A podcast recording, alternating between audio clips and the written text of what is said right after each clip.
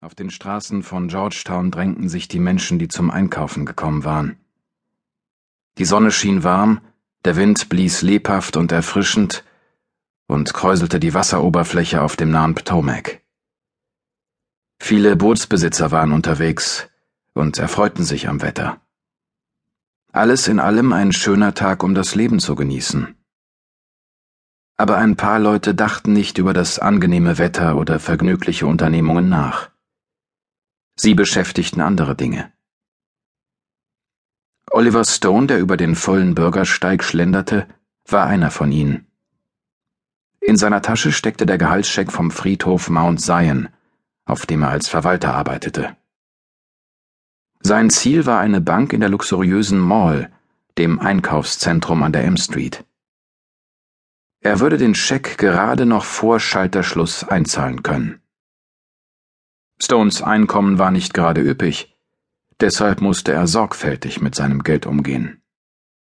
Aber er hatte keine großen Bedürfnisse und wohnte kostenlos in dem kleinen Verwalterhaus auf dem Friedhofsgelände. Es gefiel ihm, von den Toten umgeben zu sein. Sie waren ein ruhiger Haufen.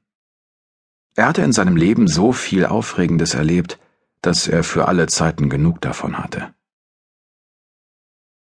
Ein Stück hinter ihm ging ein anderer Mann, versteckt von einer Gruppe übermütiger Mädchen im Teenageralter, die sich mit vollen Einkaufstüten aus teuren Läden abschleppten. Mit ihren Smartphones verschickten sie eine SMS nach der anderen. Jugendliche kommunizierten fast nur noch auf elektronischem Weg. Eines der Mädchen schickte ständig Nachrichten an ihre Freundin, obwohl die neben ihr ging, als wäre es irgendwie uncool oder eine Zumutung, sich einfach umzudrehen und mit ihr zu reden. Der Mann, der den Mädchen folgte, war Will Roby. Er schaute zum Himmel und beobachtete die Seemöwen, die dort kreisten. Es war ein schöner Tag, der dazu ermunterte, alles Mögliche zu tun, aber Sterben gehörte nicht unbedingt dazu.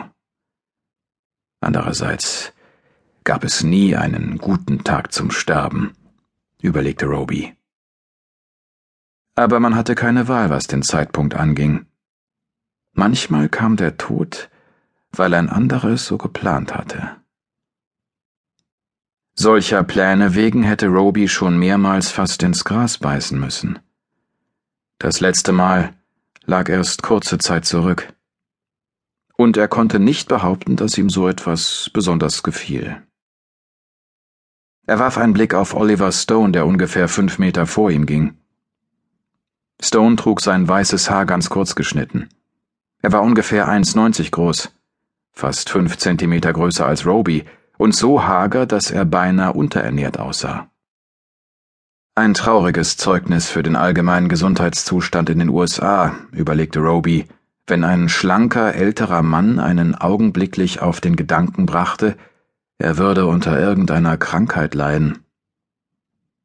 Zumal Roby wusste, wer Oliver Stone war und dass man ihn keinesfalls unterschätzen durfte. Auch wenn Roby selbst kein unbeschriebenes Blatt war, wusste er nur zu gut, dass Stone sich gegen fast jeden und alles behaupten konnte. Stone betrat die Mall. Roby löste sich von den ausgelassenen Mädchen, folgte ihm mit zehn Schritten Abstand und beobachtete, wie er die Stufen zum Erdgeschoss des mehrstöckigen Einkaufszentrums hinaufeilte. Von dort führte ein gläserner Fahrstuhl in die oberen Etagen. Doch Stone ließ den Aufzug links liegen. Stattdessen stieg er schwungvoll die Stufen zur nächsten Etage empor, bog ab und ging weiter. Roby folgte ihm und ließ den Blick schweifen, um alles aufzunehmen, was er sehen musste. In der Mall herrschte immer viel Betrieb, nur nicht in jenem Bereich, auf den Stone nun zuhielt. Dort befanden sich die Bank und ein paar andere Läden, die entweder samstags nicht öffneten oder in ein paar Minuten die Pforten schließen würden. Direkt neben dem Eingang der Bank führte ein langer Gang zu den Toiletten und Wartungsräumen. In diesem abgeschiedeneren Teil des Einkaufszentrums waren die weniger gut besuchten Geschäfte angesiedelt. Hier befanden sich sozusagen die billigen Plätze.